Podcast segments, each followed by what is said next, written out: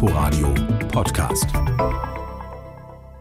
Jetzt also doch. Angesichts der Corona-Lage rückt eine allgemeine Impfpflicht in Deutschland immer mehr in Reichweite. Der designierte Bundeskanzler Olaf Scholz will für die Abstimmung im Bundestag den Fraktionszwang aufheben.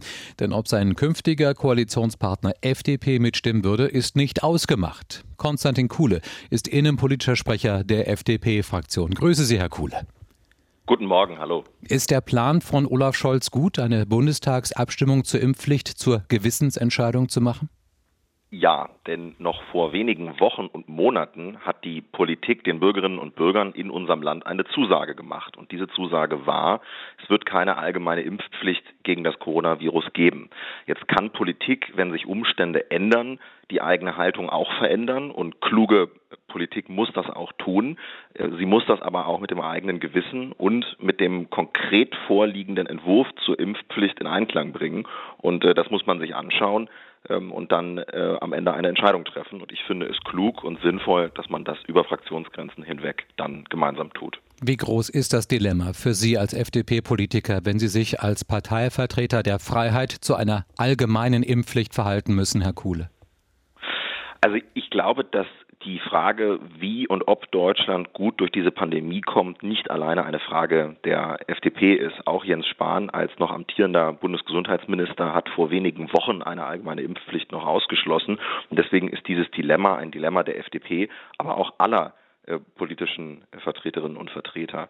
Äh, was richtig ist, ist, dass wir ein besonderes Verhältnis zu dem Begriff der Freiheit haben. Wir begreifen uns als Anwalt bürgerlicher Freiheiten, wie sie auch in unserer Verfassung niedergelegt sind. Deswegen haben wir uns ja auch vor dem Bundesverfassungsgericht gegen die sogenannte Bundesnotbremse gewehrt. Und auch wenn man da enttäuscht ist als Beschwerdeführer, dass das nicht funktioniert hat, bleiben die Abwägungsgesichtspunkte, die die Freien Demokraten in die Diskussion über strenge Corona-Maßnahmen einbringen, ja richtig.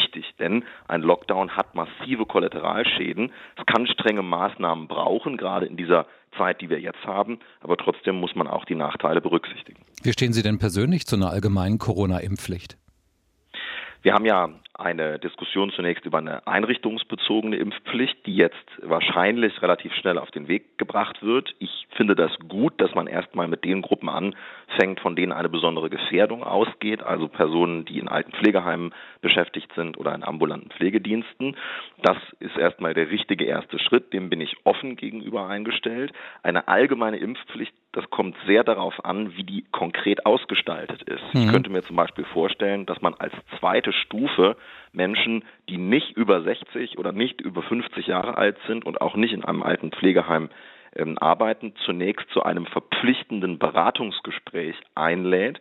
Und wenn man es darüber nicht schafft, bis März, April, Mai eine Impfquote von 85 Prozent zu erreichen, dass man dann in eine allgemeine Impfpflicht übergeht, wo dann jeder tatsächlich einen Nachweis erbringen muss. Erstmal ein glaube, Beratungsgespräch, verzeihen Sie, Herr Kuhle, wenn ich da dazwischen gehe, aber erstmal Beratungsgespräch, das ist ein interessanter Vorschlag in der Tat, aber das kostet natürlich alles Zeit. Zeit, die wir, sagen die Experten, eigentlich gar nicht haben in der Pandemie.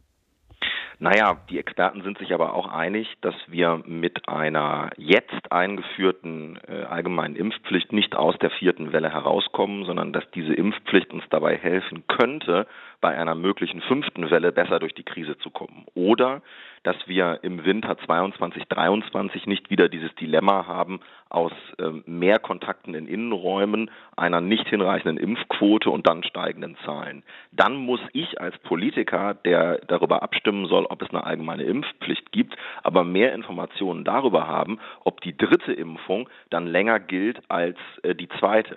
Denn das, was Olaf Scholz zu Recht anmahnt, dass auch das Impfzertifikat dann künftig nach sechs Monaten ausläuft, das bedeutet ja dann nichts anderes, dass wir eine Impfpflicht einführen, nicht für die Boosterimpfung, sondern für eine vierte Impfung. Und das muss man sich eben genau überlegen. Und da machen sich dann auch Protagonisten wie Markus Söder sehr einfach, die in jede Kamera sprechen, wir brauchen eine allgemeine Impfpflicht. Und wenn man dann zurückfragt, geht es da um die dritte, geht es um die vierte, wie lange soll das gelten, wie soll es organisiert sein, dann ähm, wird gesagt, das kann ich auch nicht beantworten, leg doch mal was vor. Also mhm. man muss das sorgfältig vorbereiten und muss gleichzeitig die Boosterimpfungen jetzt ordentlich organisieren. Das finde ich sehr gut, dass das jetzt über den Krisenstab geschieht.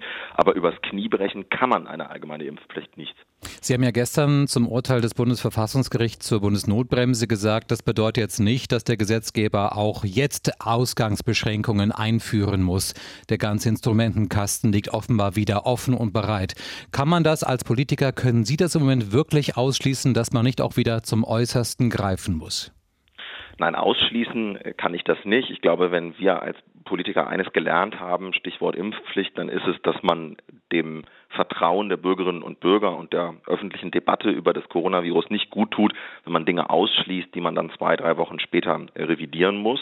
Aber was ich sicher sagen kann, ist, dass Kontaktbeschränkungen, strenge Kontaktbeschränkungen eher grundrechtsschonend sind als strikte Ausgangsbeschränkungen und dass die Teilhabechancen für Kinder eher gewahrt sind, wenn man Schulen offen lässt dass die Selbstbestimmung von Frauen eher gewahrt ist, wenn man nicht auf strenge Lockdown-Maßnahmen äh, setzt, dass man häusliche Gewalt, psychische Erkrankung und eine Verwahrlosung unserer Innenstädte, weil es Pleiten gibt in kleinen Familienbetrieben, in Einzelgeschäften, dass man das alles eher vermeiden kann, wenn man auf verhältnismäßigere Maßnahmen setzt. Und das sind strenge Kontaktbeschränkungen hm. eher als Ausgangsbeschränkungen. Das sagt Konstantin Kuhle, der innenpolitische Sprecher der FDP-Fraktion im Bundestag.